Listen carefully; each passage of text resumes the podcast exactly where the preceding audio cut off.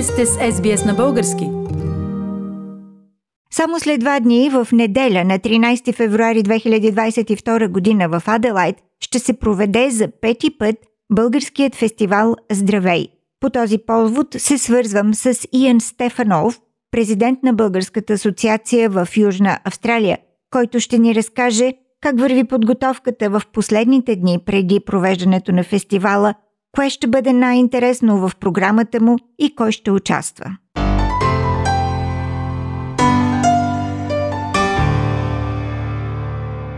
Hello, Ian. Can you just give us a bit more insight? How was this year? The preparation, was it harder? Did you have any obstacles? Yeah, well, thanks, Philly. It's um, it's hard to believe we're already up to our fifth year. Um, you know, something from an idea and a dream that started just over six years ago. So no doubt the pandemic has, has brought us some challenges. We are fortunate though that the size of our event, the COVID requirements are quite easily managed. Last year, we, we didn't have any interstate performers uh, due to the borders. However, this year, uh, we do welcome back the, the Melbourne dance group Bulgari. Our small dance ensemble Kitka, they'll be performing on the day. As mentioned with Bulgari from Melbourne, the dance group there will be there. This year as well, we're bringing back a cooking demonstration because that's been popular before. And, yeah, we've also invited the local um, Macedonian and Ukrainian dance groups to perform, just widening the reach of our festival and the regions around Bulgaria.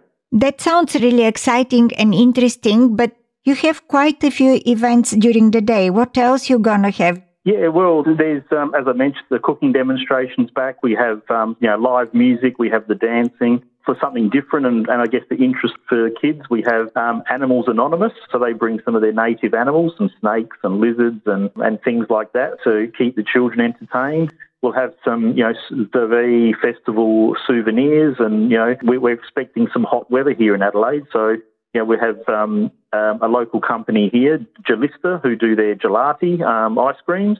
Yeah, there'll be something for everybody. I believe you're gonna offer as well Bulgarian national food. Also, I can see on the program some participation of uh, Paolo Sebastian, the fashion designer. Yeah, um, it's probably not quite the event that um, uh, Paul will have a live demonstration, but we, he will be uh, talking. He's always a popular um, attraction there. I mean, you know, someone who has you know Bulgarian heritage from you know through his father's side of the family, and of course being Australian the Year in 2017 you know, very successful young man. So he'll be on stage, you know, going through what he's been doing over the last 12 months and, and we'll see some of the videos of his work that he's been working on. Well, Festival Zdravei is in fifth edition. Do you think that there is favorite event during the day? What would that be? Without any bias whatsoever, you know, my two daughters are in the Kitka dance group, so of course it's always proud to see them performing, and you know they really enjoy doing the Bulgarian dancing, which is great. But look, the performances and energy that all the different things bring, you know, just brings the colour and excitement to the day. And as I said earlier, there's definitely something for everyone. You mentioned the food. Well, it wouldn't be a festival, Bulgarian festival, without, you know, naranci and uh, kifte, uh, sirmir, polnini trushki uh, on the menu. It, it definitely makes uh, and then celebrates our, our heritage you know, well. Ian, you are the president of Bulgarian Association in South Australia for a few years now, but yourself, you don't speak Bulgarian, and yet you're part of these huge community events, you're leading the community there. What does it mean for you to organize the festival, to be part of all this happening? Well, yeah, look, for me personally, um, I, my Bulgarian is not well enough to, to be able to speak and present. My confidence isn't there with it, and, and maybe again it's just more practice. But at the end of the day, look, it just still gives me a great deal of you know pride for, for us to share our heritage, our culture with the wider community, and also the importance of our Bulgarian community coming together. I'm very strong um, when it comes to you know sentiment and heritage. It's something that's very important you know to me personally. And an event like this you know, reminds us where we come from. Whilst we're not all born in Bulgaria. Our heritage and our roots are there. We may not all be confident in speaking Bulgaria or read the daily news from Bulgaria, but so many of us still feel a very strong connection to our heritage.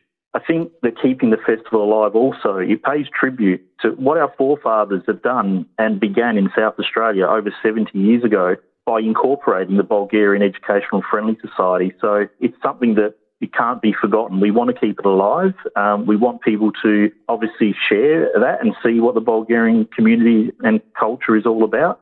But importantly for us, you know, individually who have Bulgarian heritage, it's keeping it alive and remembering where we came from and the importance of that. It's very well put. Thank you very much, Ian. Yes, we should keep our Bulgarian heritage no matter where we were born and how old are we. So good luck to your fifth edition of the festival Zdravei in Adelaide. Good luck in your work as a president of the Bulgarian Education and Friendly Society in South Australia. Thank you for that. And um, we, we, look forward to welcoming anyone that comes along uh, to the festival and sharing our culture. I think it goes a long way to connecting us all together and celebrating who we are and where we came from. Ian Stefanov, President of the Education and Friendly Society in South Australia. Искате да чуете още истории от нас? Слушайте в Apple Podcast, Google Podcast, Spotify или където и да е.